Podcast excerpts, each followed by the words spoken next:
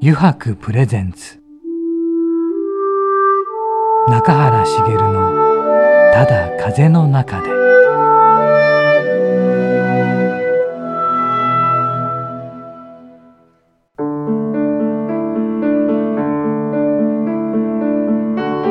皆さんこんにちは声優の中原茂です中原茂のただ風の中で、えーさて今回もですね横浜駅から徒歩10分ほどのところにあります湯泊横浜本店よりお送りしてまいりますそして今回はですね久しぶりに3階のねギャラリーからお送りしてまいりますそしてねちょっと今日ねいつもいる中井くんがね呼んどころない事情でね、いないんです。はい。ちょっと寂しいんですけどね、中原頑張りますので、皆さんよろしくお願いいたします。そして今回のゲストなんですがね、えー津軽三味線奏者の矢吹和之さんをお迎えしていますので、えーこれから早速ね、お話を聞いていきたいと思っております。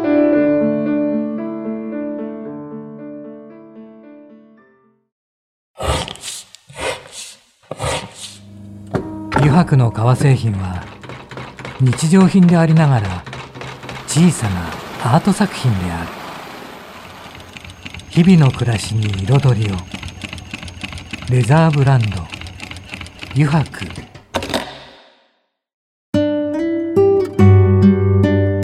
油白プレゼンツ中原茂の「ただ風の中で」では早速お迎えしましょう津軽三味線奏者の矢吹和之さんです矢吹さんよろしくお願いいたしまよろすしくお願いいたします。ねえあ朝からありがとうござい ますありがとうござい ます。なかなかね。はい。あのーまあ、いろいろ、津軽三味線。はい。なかなかこれ、あの普通にの方に聞いてもね、よくわからないって方が多いのかなっていう気もするんですけど。そうですね。はい。はい。あんまり浸透してないですよね。なんか、すごいと思うのは、まあ、もちろんギターとかベースとかも楽器あるんですけど、はいは3本のっていうのはすごいですよね。3い。そう本のですね。弦糸がで。弦が弦が3本しかないっていうのは。弦が三あとあの、フレットとかないですよね本。ないですね。だからあれ感覚ですか結局。感どうなん覚ですね。一応あのはい勘どころっていうはいポジションがあるんですけど、勘どころ。書いてないんで、そうですよね。はい。だから要は勘でやるってことですね。で、それはもう稽古で身につけていくってことですかそうです。はい。はい。じゃあ、なんかずるしちゃったりとかしない、ないんですかあなんのか微妙な音が出る時はありますね。たまにあ、そ微の妙な音。なんかこう合ってる音と合ってない音があるんですけど、はいはい。ツボって言うんですよ。はい。でこう押さえてはい微妙な音が出るところがあって、はい。まあでもそれ聞いてるとはい。分かりますよでも分かあ、りまわすかりますかあえミスったなこいつみたいな素人でもです か素人はわかんないじゃないですか。ああ分かんないかなまあよっぽどのことしない限りはあはーい、そうですよね。そういうのはあるわけですかはい、一応ドレミファソラシドみたいなのも弾けるしはいはい。あのーそうですねなんかドレミファソってやるのにドレミファドみたいになっはたい。らバレるけど、はい。バレますね、それは。そういうなりやすい感じですねあ楽器的そうにですかはいいやでもそれまず身につけなきゃいけないってことですよね音の何かあれをはいはいまず曲を弾く前にはいっていうことですよね、それが大変そうですよねあの初心者の方にははいちゃんと、あのシールがあってそのあ竿につけるなる番ほど号のはいギタはいはーでいいうフレットの代わりみたいな。はいはいはいはいでそれがあの「はいじゃあ3番押してください」はいはいはいはいでそれでだんだん覚えてもらってはいはいやるみたいな。外すと最後ははいはいそうですよね最初から何もなかったらそうです。難しいもうですよはいね、木の棒があるみたいな感本当ですよ ねそうですそれがね大変だろうなと思っていてじ。はい。で、これね、もう最初に聞いちゃおうと思うんですけども、はいアルバムを出されましたよね。あで、れこはい、の、このオンエアの直前ですよね。これは、どういったアルバムなんですか、はい、あの、はい僕、まあ、津軽三味線始めて20年になるんですけど、はい、はい、あの今までずっと伝統的なことをはいはいはいやってきて、はい、で、まあ、それプラス、はいまあ、今後、はい、あの自分の挑戦していくっはい、ていう意味も込めて、はい、楽曲を作って、はいまあ、自分で一人で活動していくっていうのも含めはたいアルバムを作りまして、じゃあこれはその今までのはい津軽三味線の曲と、はいプラスアルファまた違う曲が入ってるわけですか新しい。。そうですすね。ええはい。なかなか自分がこんなことやったら驚く人が多いって言ってたじゃないですか。あ、もう多分、多分、はいその、民謡の業界の人、自分の業界にして驚いてる。矢吹くん何やっとんの って、多分、それ、多そ分れほでもそれほどまでに、そういう昔の奏法をずっと着実に守っていく方だと思われてたってことですよね。多分思われてると思いますえね。えでも結局いろいろな時流のこともありますかね。三味線だけじゃなくていろんな和楽器が、はい。和楽器バンドとかも作られて、はい。なんて言うんですかね。新しいものとコラボしたりとか、はい。はい。伝統的なものプラス新しい斬新なものっていうのを取り入れてるところが多くなってきたような気がするんですよね。そうですね。そう。ややっぱ。り、そもそも多分、民謡っていうのも、うん、あの、その当時ははい。流行ってたもの、歌だと思ううんんそうですね。はいはいはい。だからもう、まあ、ちゃんとそういう伝統を今の現代で残していきながらも、こう、今の現代にあったうんうんうんっていうか、合わせたというか、はいはいまあ、自然に合ってくるよ、なってくると思うんですけど、多分今、みんな車使ってるのになんか馬車で移動してるみたいな、うんなるほど。はいはいはいはなんか、ね、その馬車のめっちゃいいところを残しつつ、い。みたいなうんうんことをやっていきたいなと思ってるんですけどね。あ、そうですか。はいでそれがまず、このアルバムを聴いていただくとね、はい。わかるところがあるわけですよね。はい。はい。で、あのー矢吹さんは、はい。い、ろいろなんか、まあ、三味線でわかんないことも多いので聞くんですけど、流派とかってあやっぱあるんですかはい。あのーありますね。はい。はい。それはなんか言える範囲で、はい。僕は、あのー名古屋なんですけど、はい。あ、名古屋なんですかはいはいで。名古屋の中村民謡会っていう、はい。あのー本当に津軽民謡の、あのー大御所のというか、はい。先生の二代目のはい。中村、二代目中村隆という師匠のはい。弟子です。あ、そうなんですね。で、あの、書いてあるの見たんですけど、い二十歳の時に門を叩くわけですよね。そうです。で、だからと、その前って、もう前はど全うだったん然で、すか全然三味線じゃないんですか全然やってなかったんですよ。え、全然やってなかったんですかはい。むしろめっちゃヒップホップとか聞いて。今さっきから、さっきあの、ちょっと雑談でも出ましたけど、お父様尺八じゃないですか。はい。だからそうなると、やっぱりその家系なんで、うんそういうのをやってるのかなって思ったんですけど、やいやそう全じゃ然なかった全然やりたくなく て。りたくなくて。あの、ちゃんとこう自分で興味持ってはい見てなかったので、あーはいはいはいや。年配の方がやるやるもんだな、みたいはな。いはで、まあ、ちょっと言葉があるかもしれないですけど、はいダサいな、みたいな。あー若者としてはね。はい。もう、 はいはいはい。はいなんで、絶対俺はやらないなと思ってたんですけど、あはい。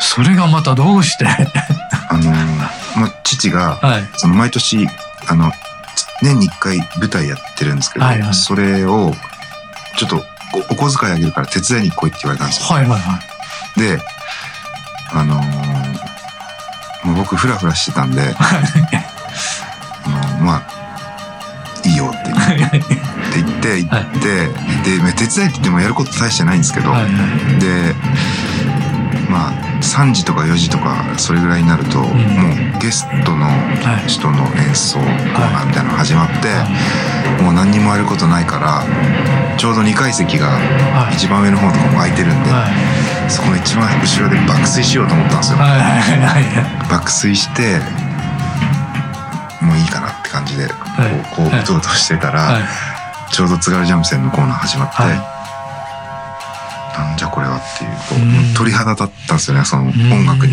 に。その津軽民謡津軽歌と三味線とはい太鼓の3個しかないんですけど、はい。その音楽にうん。めっちゃ鳥肌立って涙出てきたんですよへえ。そうか生では聞いたのは初めてだったわけですかね。いや初めてじゃないですえけど 初めてじゃないですか、はいでもその時はそう思ったんですね。と思いましたねなんなんかすごい世界観っていうかああ、はい。なんか、うん、すごい音楽があるなっていうのを、はへい、そこからもうやりたいえ。やりたいと思っはいて、門を叩くと。はいで、やっぱりやるんであったらば、すごいところでやろうと思ったわけですね。そうですねあのうちの母親がその三味線を教えてるんですよはいはいはであのその母親のえーっと師匠がい。そのの僕が感動した時に歌ってた師匠ではいで三味線弾いてたのがその師匠の息子さんで、はいその息子は僕の師匠なんですけどはいはいはあのそその関係もあってい。でそこの門を叩くと。はいはそうなんですか。でもどうどんな気持ちになりました本当にその鳥肌が立って。いやだって今までねどっちかっていうと馬鹿にしていたのにいうん突然そうなったわけですよね。そうですねえ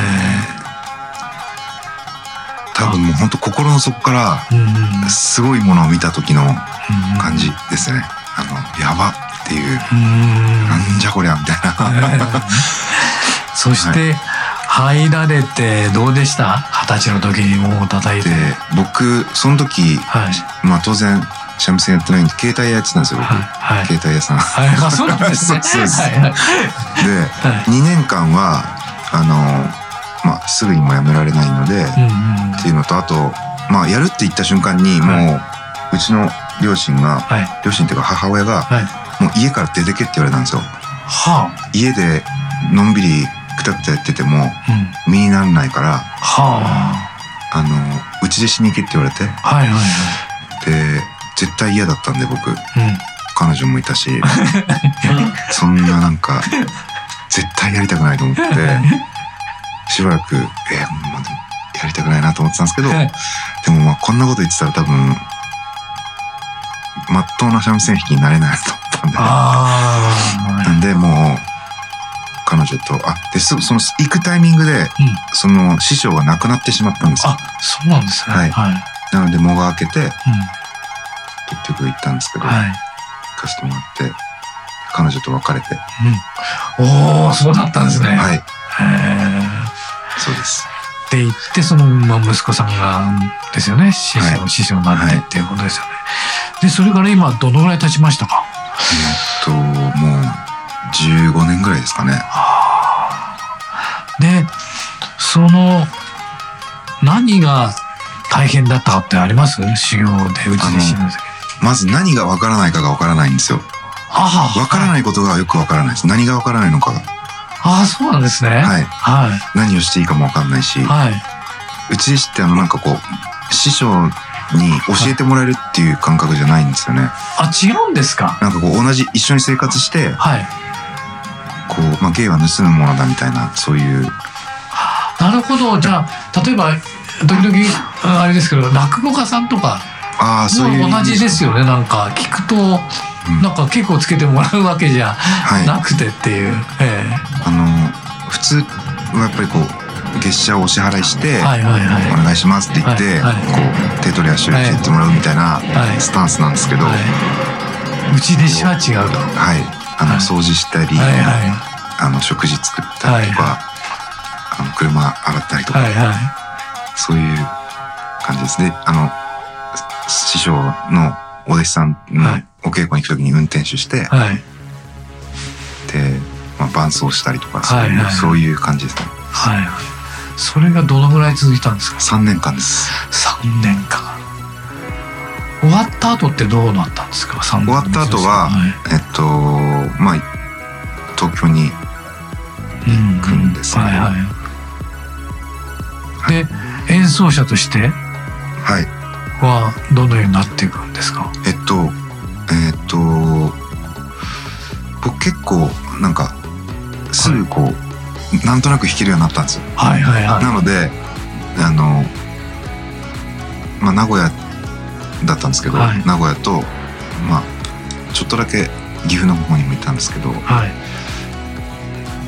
その名古屋で一緒にやってる若い子とはいなんか仕事を演奏の仕事とかしたりとかしてて、はいでまあそれもでもちょっとだけですよね本当にうーんそれすぐそのまま東京に行ってはいであの民謡酒場っていうところに入って、はいはいはい、でまあなんかいろんな方のご縁でうん、その民謡酒場は自分で探されていったってことですかそうですねもともとあの本当に歴史のあるお店であ、はいはい。今年で65周年あ、そうなんですね。はいはい。ですけど、まあ、僕も知っててうんなんか入ることに入らせてもらうことになってははいで、そこで演奏をして。はいはい。そうですねで、それで、東京に来て生活が始まって、はいなっていくわけじゃないですか。はで、先ほど言ったように、あの、まあ、伝統的なものと革新的なものをやろうかなとなった時の、先輩に、はいえとても影響を受けた方っていらっしゃいますかいやあ何の吾妻弘道さんですよねやっぱ、はい吾妻さんとあとあの工藤武史さんっていう方がいて、はいはい。その方ももうもうすごい今大御所の方なんですけどあ、そうなんですか。あそういう活動をされてるんではい。で継続してやられてるのではい。なんかすごいしライブとか行くと楽しいしああ、そうなんですね。んはい。あの、さっきも聞いたんですけど、スーツ姿ではい弾くとか、はいた立ってですよね。はいはい。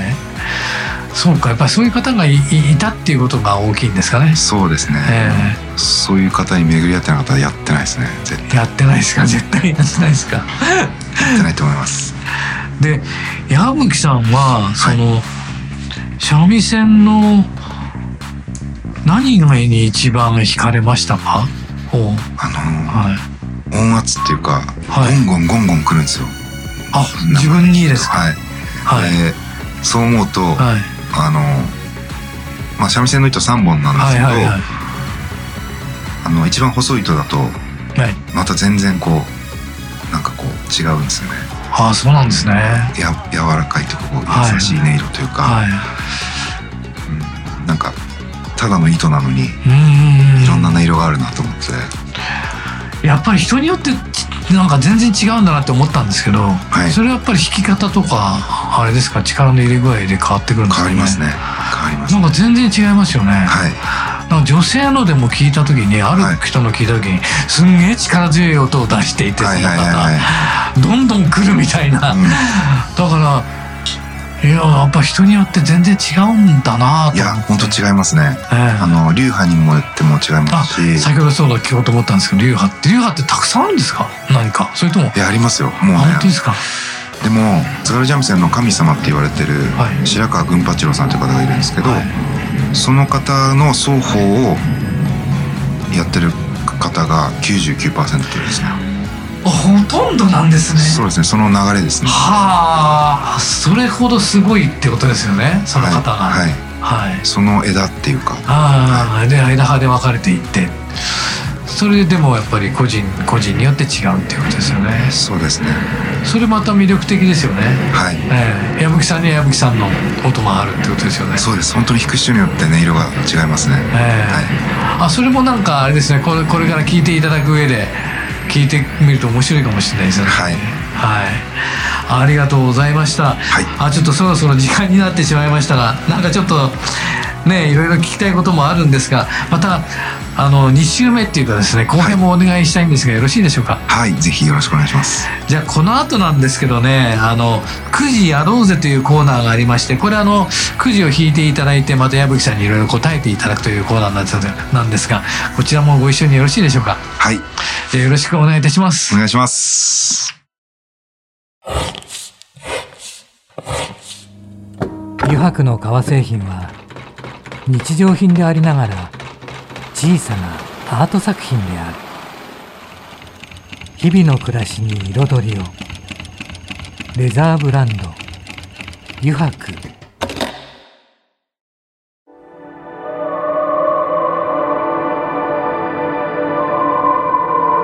油白プレゼンツ中原茂の「ただ風の中でさて、ここからの時間はですね、くじに書かれた質問に沿ってゲストの方とトークをしていこうと思います。くじやろうぜのコーナーです。矢吹さん、ここにくじがありますので、早速引いていただけますでしょうか。お願いしまお願いすし。ます。時々ね、変なの入ってるんですよ。 じゃじゃーん。なんでしょう。まず一発目です。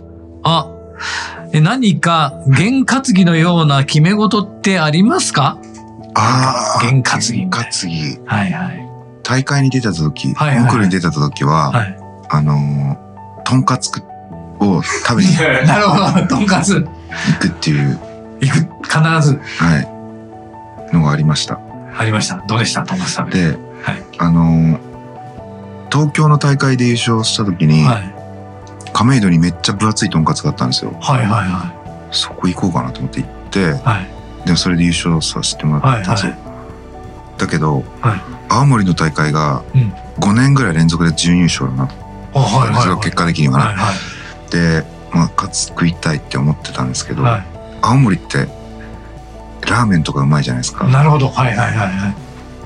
だからそのジンクスぶっ壊れましたねぶっ壊れましたか。 はいそっか。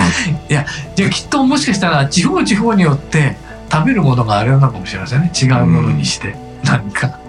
かもしれないですね。 あと勝負パンツ的なのはありますよありますか勝負パンツが、 はい、なるほど舞。台の日はこのパンツにしようみたいなあ履き心地も含めてはいはい。 そ喧んな嘩すぎってありますよね、なんかねうん。人によっていろいろね。はい。ありがとうございます。はいはい。ではまた弾いていただけますでしょうか。そんないろんなのありますからね。で、全く何にもないって人もいますからね、中には。験担ぎ。そうですよね本当不思議ですね。はい。あ、いつかは手に入れたい憧れの一品は何かありますか何かありますか何でもいいんですか何でもいいです。ビルですビルビルビル ビル、どんなビルですかあのー地下がはい。レコーディングスタジオであはいはいはい1。階が劇場ではい。であのオーガニックのコンビニみたいなのがあって、はい。 2階が事務所で、はい。 3階から上は住居みたいな、はおー、もう決まってるんですね。い、それを立てると、目標にしてると。いや建てたいですねありがとうございます。じゃあまた弾いていただけますか。いいですね。夢は、夢はでっかいのはいいですよね。すっげえな、それ。自分のでも劇場もあったら最高じゃないですかね。稽古場と劇場が。あ、なってみたいアニメや映画のキャラクターや人物はいますかえなってみたい。ー、でも悟空とかの 人あ、悟空だ。サイヤ人ですね。空飛べるし空飛べるし。カメハメハめちゃくちゃ打ちまくりたいで打ちすまくりたい。確かに無尽蔵に打ちまくりますよね。カメラメン。カメハメハなるほど。はいわかりました。ありがとうございます。じゃあ次もお願いできますか。いや、悟空はいいなカメハメハ打ってみたいな確かに。はい。あ、いつか行ってみたい場所、または見てみたいものはありますかうん。あはい。どうでしょうありますかーなんか秘境誰も行ったことがないはい。秘境秘境が行きたいですねもう本当の秘境。はいあのまだ発掘されてない遺跡とか行ってみたいですねはあ。大変そうですかそれ大変なところに行ってみたい。いやもうそこあのはい。 ちゃんと整備してもらってはい卑怯じゃないですよ、 それじゃあそっか そっかそうですね卑怯じゃない。あその秘境が見つかってはいはいはい。ちゃんと行けるように整備してもらった後で行きたいです。はあ、そう。 そこで行きたいと。い。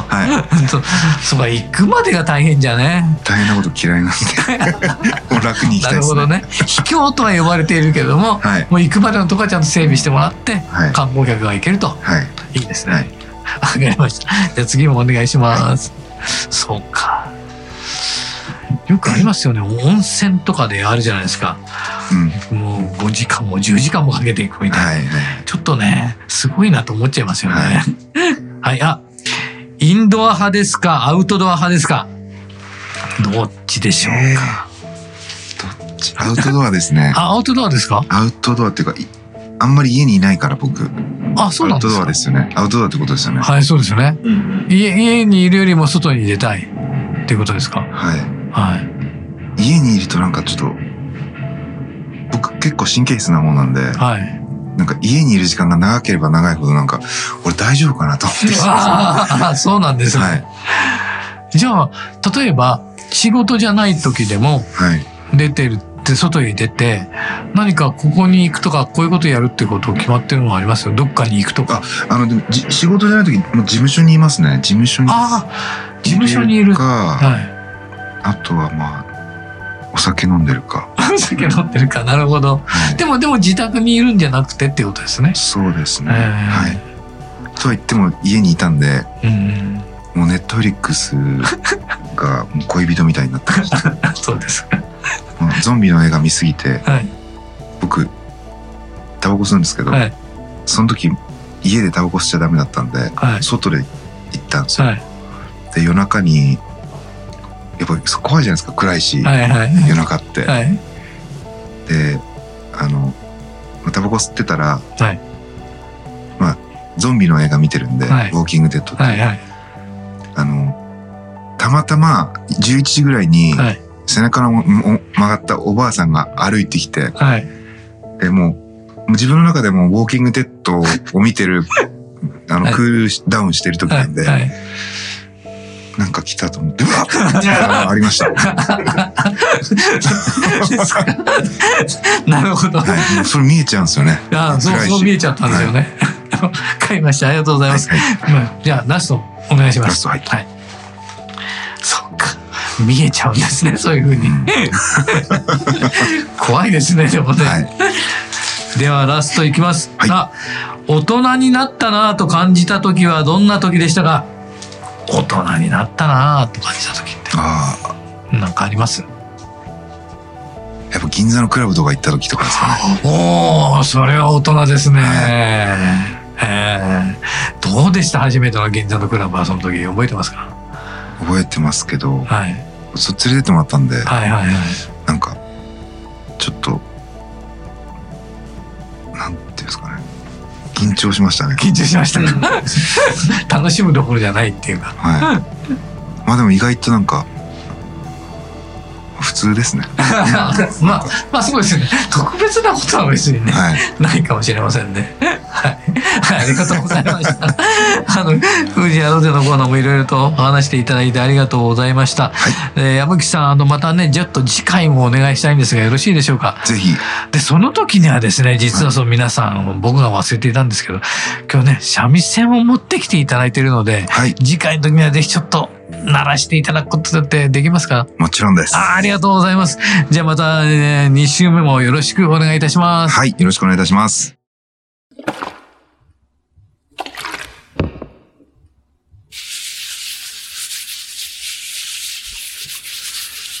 湯白独自の手染めのグラデーションは川に新たな命を吹き込む色とりどりの空の情景青く深い海誰もが感動するあの一瞬を閉じ込めるレザーブランド湯白